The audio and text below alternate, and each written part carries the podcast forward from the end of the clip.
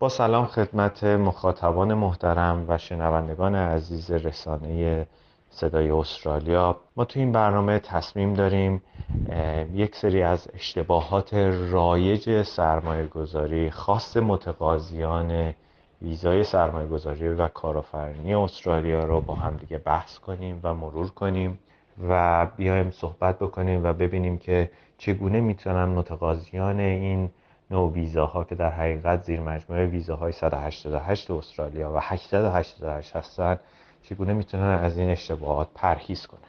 می‌دونیم که سرمایه گذاری تو استرالیا یکی از راه های مهاجرت به این کشوره و قاعدتا می‌تونه درآمد خیلی خوب و قابل توجهی هم برای سرمایه گذاران داشته باشه. اقتصاد استرالیا خیلی باثباته و رو به رشده. ولی باید بدونیم که برای این سرمایه گذاری دقت لازم به خرج بدیم و در حقیقت از افراد درستی در این زمینه کمک بگیریم که بتونیم سرمایه گذاری موفق داشته باشیم و از همه مهمتر بتونیم ویزای موقت سرمایه گذاری خودمون رو بعدا به اقامت دائم تبدیل بکنیم. معمولا اشخاصی که و متقاضیانی که با ویزای 188 میان لزوما همشون قوانین و جوانب رو در نظر نمی‌گیرن و این باعث میشه که بعدا وقتی می‌خوان تبدیل به اقامت دائم یا ویزای 888 بکنن با دردسرایی مواجهشن که حل کردنشون مسلما مستلزم صرف وقت و هزینه بالاست و بعضی وقتا اصلا قابل حل کردن نیست. توی این برنامه ما همونطور که خدمتتون گفتم یه سری از اشتباهات رایج سرمایه گذاری رو با هم دیگه مرور می‌کنیم که خیلی از متقاضیان ویزای سرمایه گذاری باهاش مواجه شدن. این اشتباهات و این اشتباهات سرمایه گذاری رو ما بیایم دستبندی بکنیم به دو دسته. دسته اول اشتباهاتیه که متقاضیان کارآفرین سرمایه گذاری قبل از اقدام برای اخذ ویزای سرمایه گذاری انجام میدن. در حقیقت که بیشتر مربوط به نوع ویزای انتخابیشون هست. و دسته دوم اشتباهاتیه که شخص در استرالیا برای تبدیل اقامت موقتش به اقامت دائم مرتکب میشه. در مورد دست اول که اشتباهات رایج در زمان اقدام برای ویزای سرمایه گذاریه می‌تونیم به اولین مورد به اشتباه در انتخاب نوع ویزا اشاره بکنیم. ما می‌دونیم که ویزای سرمایه‌گذاری کارآفرینی زیر های مختلفی داره. 188 A, B, C آخر. و ممکنه فرد متقاضی حتی واژه شرایط برای همه یا اکثریت یا برخی از اونا باشه. ولی چیزی که مهمه اینه که ما باید بدونیم با انتخاب کدوم از این ویزه ها احتمال موفقیت ما بالاتره و در نهایت تبدیل اقامت موقت به اقامت دائم آسانتر خواهد شد. یادمون باشه که برخی از این ویزه ها برخی از مثل 188 ای به عنوان مثال شخص باید بیاد و یک کسب و کاری در استرالیا راه بندازه. در بعضی از موارد شخص باید بیاد و فقط سرمایه گذاری کنه و این سرمایه گذاری می‌تونه تا این مدتی غیر قابل برداشت باشه. بنابراین باید بدونیم که شرایط هر کدوم از این زیرشاخه ها به چه صورته که نوع ویزایی که انتخاب می‌کنیم درست باشه. اشتباه دومی که میشه گفت خیلی مرتکب میشن اشتباه در انتخاب ایالت مناسبه. می‌دونیم که ویزای 188 یک ویزایی که احتیاج به اسپانسرشیپ حمایت ایالتی داره و اول بعد یک ایالت در حقیقت پرونده شخص رو اپروو بکنه اسپانسرشیپشو و بعد شخص بتونه برای مهاجرت اقدام بکنه. انتخاب ایالت باید خیلی مهمه و باید خیلی دوستان دقت بکنن. همیشه یادتون باشه در مورد انتخاب ایالت باید تحقیقات کاملی انجام بدید در ظاهر امر شرایط خیلی از ایالت ها خیلی مشابه هم دیگه ولی یادمون باشه برای تبدیل اقامت موقت به اقامت دائم هر کدوم می‌تونن قوانین خاص خودشون رو داشته باشن. انتخاب ایالت برای مهاجرت به استرالیا از دو نظر خیلی مهمه و حاز اهمیته. اول اینکه بدونیم برای مهاجرت کدوم ایالت مناسب تره و دوم اینکه از نظر بیزینس و دوم اینکه بدونیم که قوانین ایالت بعدا برای تبدیل ویزا موقت ما به اقامت دائم چگونه است. بنابراین یه بخش قضیه بخش اینه که بیزینس ما در کدوم ایالت ممکنه رشد خوبی داشته باشه رونق بهتری داشته باشه و از طرف دیگه باید حواسمون هم باشه که بعدا که می‌خوایم تبدیل به اقامت دائم بکنیم چه شرایطی می‌تونه داشته باشه که این مشکل ساز نشه؟ که مسلما اغلب اخ... خیلی از افراد این تمام شرایط رو نمیرن بررسی بکنن. و صرفا اکتفا می‌کنن به دانسته هایی که از دوستان و آشنایان در حقیقت به دست آوردن که لزوما کافی نیست. مورد سوم انتخاب در انتخاب نامناسب business plan ه. همونطور که می‌دونیم هر ایالتی در استرالیا یک سری کمبود از نظر صنایع و مشاغل داره که بر اساس اونها میاد مهاجرها رو میپذیره و business ها رو هم میپذیره. یک سری از مشاغل و صنایع توی یه سری از ایالت ها بیشتر مورد توجه هستن و توی سری از ایالت ها ممکنه اصلا اون ایالت تصویب نکنه و تایید نکنه اون business ما رو. بنابراین ما وقتی که می‌خوایم برای ویزای 188 اقدام بکنیم باید یک business plan تهیه بکنیم که توی اون business plan ما میایم و به اون ایالت میگیم که ما می‌خوایم بیایم در اون ایالت شما چه business ی رو راه اندازی کنیم برنامه ما چیه چند نفر رو می‌خوایم استخدام بکنیم پیش بینیمون از سود و زیان سالهای اول به چه صورت هست خب؟ و بعدش باید بیایم در استرالیا اون business رو ایجاد بکنیم و پیاده بکنیم. یادمون باشه که ما باید چند نکته در نظر بگیریم. یکی اینکه این business plan که داریم می‌نویسیم برا کدوم ایالته. اون ایالت چه business هایی رو قبول می‌کنه چه business هایی رو قبول نمی‌کنه؟ این رو باید حتما از قبل بدونیم. به عنوان مثال ایالت ویکتوریا ممکنه business های ساخت و ساز در ابعاد کوچک رو قبول نکنه و در حالی که فقط business های ساخت و ساز در ابعاد بزرگتر رو قبول می‌کنه. یا مثلا business های مربوط به حمل نقل در اشل و scale کوچیک رو قبول نمی‌کنه. اینها چیزهایی که ما از اول باید بدونیم و از همه مهمتر ایالت مورد نظری که ما داریم براش اقدام می‌کنیم نسبت به عوض کردن business plan چه واکنشی داره؟ اینم خیلی مهمه. دلیلش چیه دلیلش اینه که لزوما هر ایالتی قبول نمی‌کنه که شما بیاین در استرالیا و business plan تون رو عوض بکنین و برین یک business دیگه بزنین یا خریداری بکنین. برخی از ایالت ها مثلا مثل کوینزلند میگه که باید حتما تغییر business با تایید ما صورت بگیره. باید برین تاییدش رو بگیریم برخی ها مثل نیو ساوت ولز ویکتوریا اصلا اصراری بر ندارن که شما حتما اون business پیشنهادی رو بیاین اینجا در حقیقت راه اندازی کنید بنابراین باید بدونین که کدوم ایالت داریم میگیم و واکنش اون ایالت برای تغییر بیزینس چیه. مورد بعدی که می‌خواستیم در موردش صحبت بکنیم دسته اشتباهاتیه که مربوط به ویزا به مرحله بعد از به استرالیا رسیدنه. یعنی شخص اومده استرالیا اقامت موقتش رو داره و باید شرایط اقامت دائم رو در حقیقت داشته باشه که بعدا بتونه اقامت دائم رو بگیره. خب خیلی این شرایط رو نمی‌دونن و یک سری اشتباهات می‌کنن که این مشکل ساز میشه براش. از جمله اینها میشه گفت اشتباه در میزان سرمایه گذاری این موردی که ما خیلی باهاش مواجه میشیم که میزان سرمایه گذاری افراد در حقیقت با اشتباهی که مرتکب میشن اینی که با شرط اون ایالتی که انتخاب کردن همخونی نداره. و این بعدا براشون مشکل ساز میشه. و تقریبا غیر ممکنه برای بعد از اینکه اون اقامت موقت 188 رو گرفتن و آمدن اینجا بتونن اون میز حداقل سرمایه گذاری که ایالت می‌خواد رو در حقیقت تغییر بدن. یادمون باشه که بعدا برای تبدیل اقامت دائم باز باید شروط هم اداره مهاجرت رو داشته باشیم و از همه مهمتر شروط اون ایالت مورد نظر رو رعایت کرده باشیم که از اونجایی که معمولا شروط اداره مهاجرت آسون تره شرط ایالته که خیلی مهمه و باید حتما اون رو در نظر بگیریم. مثالی که میشه گفت اینه که اداره مهاجرت شرطش می‌تونه این باشه که شما در یک business 200 هزار تا سرمایه گذاری کرده باشین و دو نفر استرالیایی هم استخدام کرده باشین. خب، این شرط اداره مهاجرته. ولی شرط ایالت لزوما این نیست و می‌تونه بالاتر باشه. مثال مثالی که میشه گفت اینه که ایالت در حقیقت اگه شما می‌خواین business تون در سیدنی ثبت کرده باشین برای تبدیل اقامت دائمش با اینکه اداره مهاجرت میگه 200 هزار تا ولی خود ایالت میگه شما باید 900 هزار تا در استرالیا وارد کرده باشین که 500 هزار تاش هم در business سرمایه گذاری کرده باشید که تا این شرط رو نداشته باشین تایید ایالت رو نمی‌تونین بگیرین و از روش اقامت دائم نمی‌تونین بگیرین.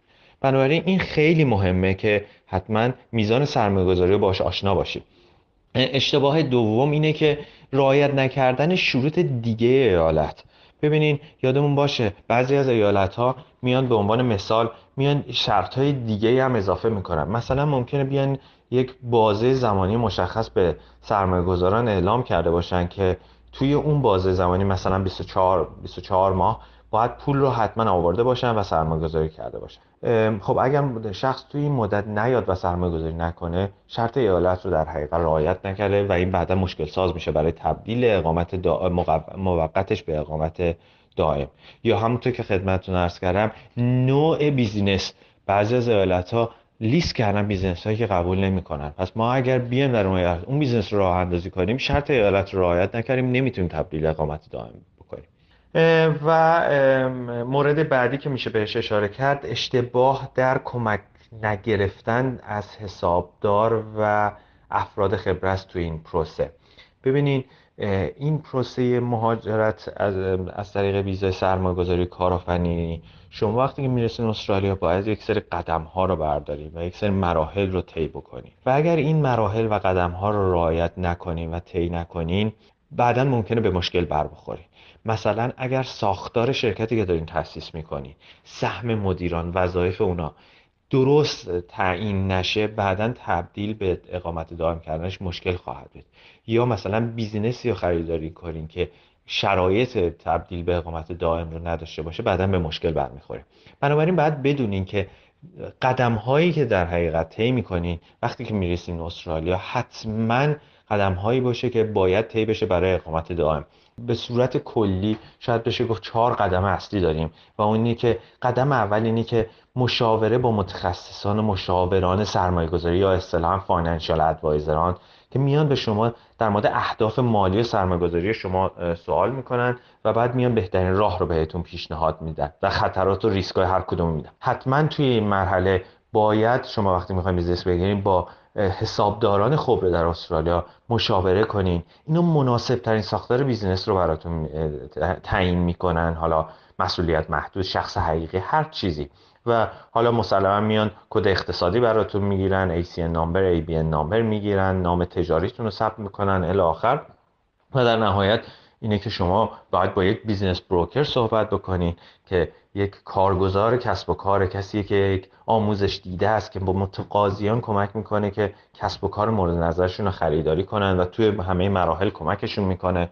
و در نهایت هم گرفتن وام و در حقیقت مدیریت business بنابراین رعایت کردن این مراحل خیلی مهمه. اشتباه آخری که می‌خواستم بهش اشاره کنم که خیلی ما می‌بینیم پر نکردن اون میزان مینیموم زمان حضور در استرالیا. بعضیا خب مسلما در بیزینس خودشون در ایران دارن و نمیان اون میزانی که حتما میگن که شخص اصلی که می‌تونه با شخص اصلی وربند 188 متفاوت باشه. می‌تونه همسر اون شخص باشه برای ویزا 888 باید حداقل وقتی که داره برای اقامت دائم اقدام می‌کنه بعد از دو سال حداقل باید یک سالش رو در خاک استرالیا باشه. اگر نباشه این بعدا مشکل ساز میشه و تبدیل به اقامت دائم کردنش خیلی سخت میشه. خب این حتما یکی از نکاتیه که باید در نظر بگیرن. این در حقیقت یک سری از اشتباهات رایج و کلی بود که ما به صورت خیلی زیاد باش مواجه میشیم و متقاضیان ویزا سرمایه‌گذاری کارآفرین حتما باید در نظر بگیرن. پیشنهاد می‌کنم اگر توی هر زمینه سوالی دارین حتما با وکیل خودتون صحبت بکنین که قطعا بهترین شخص است که برای شما که شما رو راهنمایی کنه در این زمینه. ممنون. روز بخیر عرض می‌کنم خدمت مخاطبان عزیز صدای استرالیا.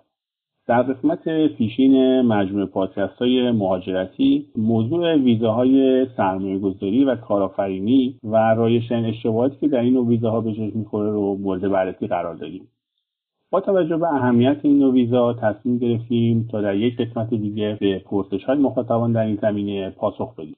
جناب آقای نیما کازمی از گروه مهاجرتی پاسارگاد مایگریشن در این قسمت به سوالات شما در خصوص ویزاهای سرمایه گذاری و کارآفرینی پاسخ میدن جناب کازمی سلام و ممنون از اینکه در این برنامه حضور دارید.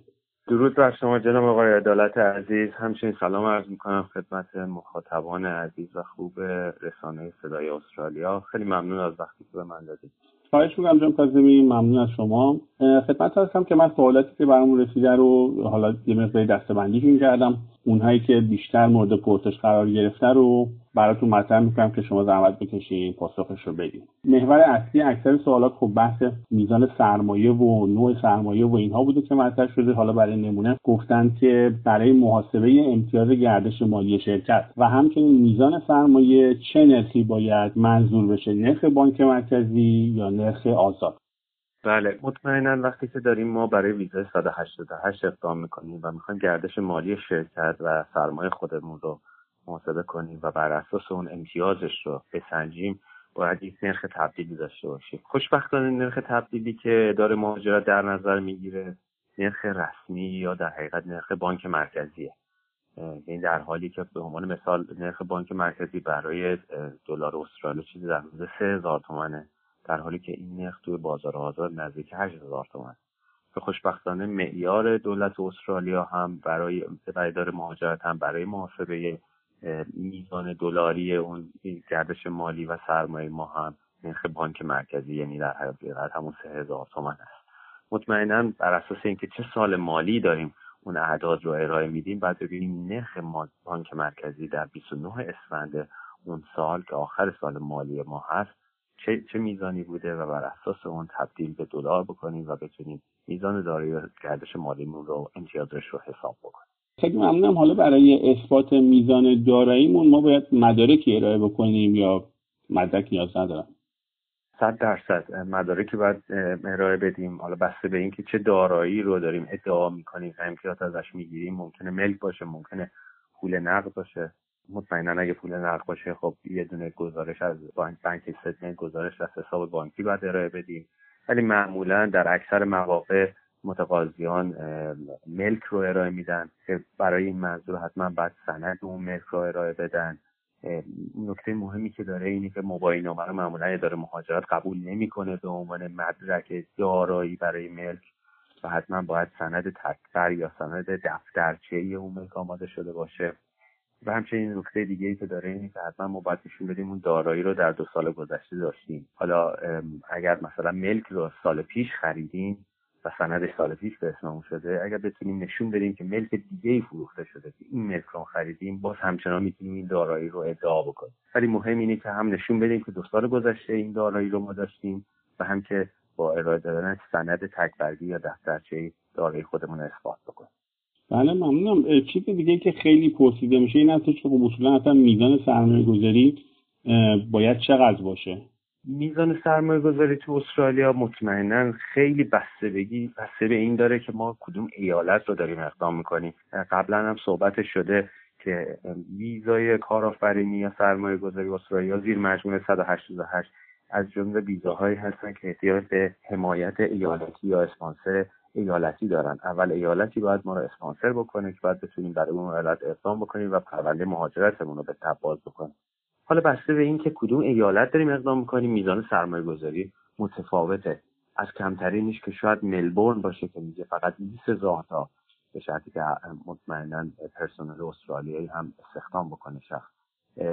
فقط 200 هزار تا در business سرمایه گذاری کنیم یا میگه 200 هزار دلار در سرمایه گذاری در business سرمایه گذاری کنیم. شروع میشه و همینطور میره بالاتر به 800 هزار تا می‌رسه که پرت هست و در حقیقت وسترن استرالیا هست و کوینزلند هست که البته تبصره ای داره و اون میگه که 800 هزار تا این دو ایالت میگن 800 هزار تا باید وارد استرالیا بکنید که می‌تونه اون وقت 20 هزار تاش در business سرمایه گذاری شه و مابقیش می‌تونه personal investment باشه شخصی invest بشه در حقیقت. مثلا شخص خونه بخره.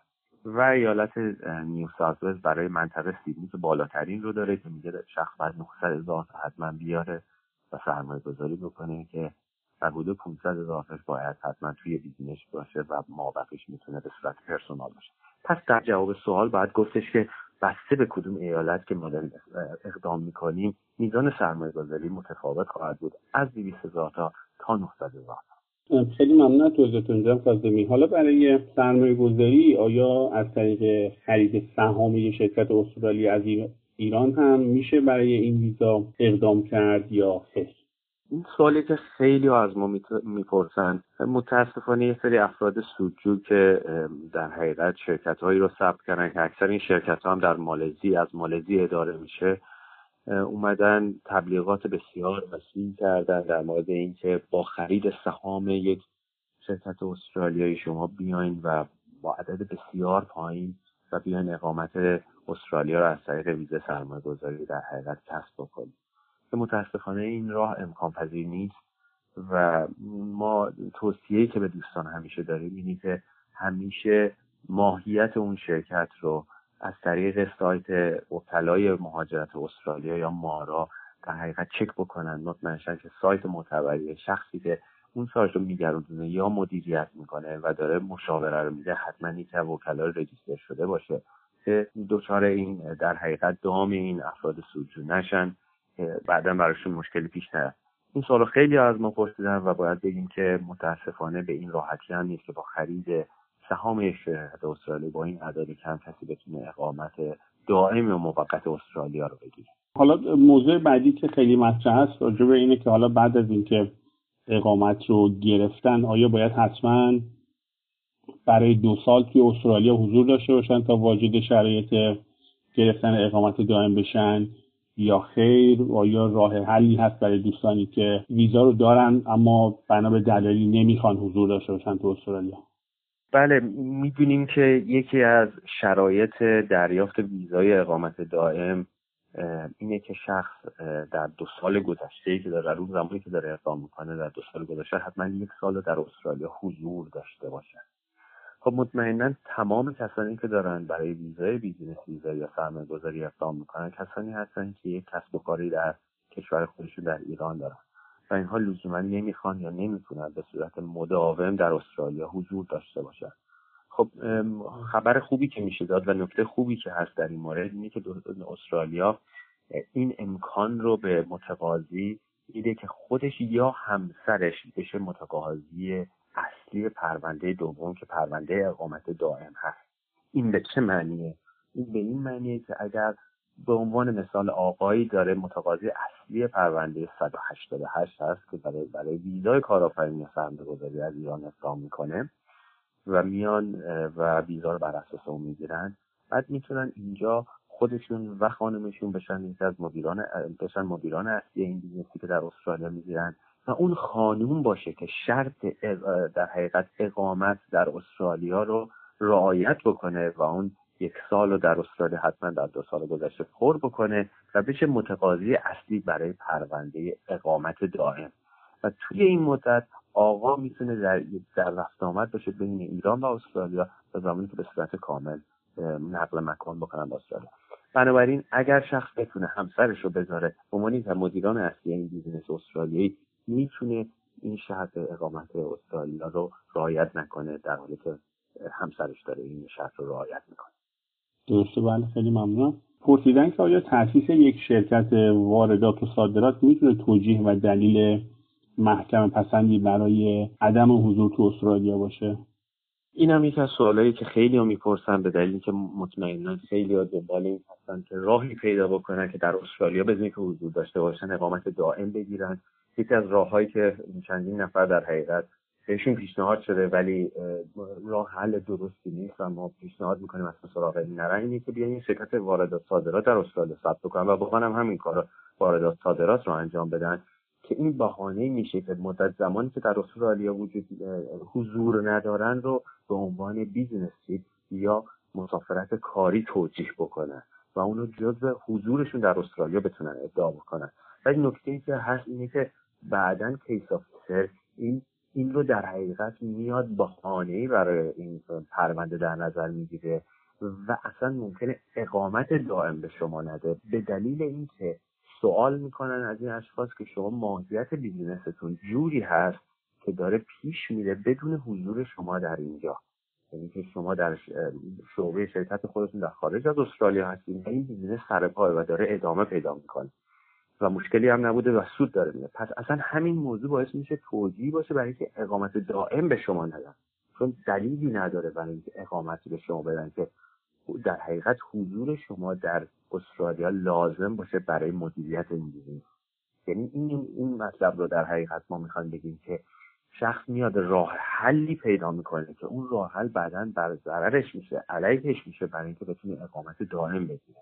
و از این طریق خیلی به مشکل برخورن بنابراین ما اصلا این رو پیشنهاد نمی کنیم چون که باعث میشه که نتونیم اقامت دائمتون رو بگیریم.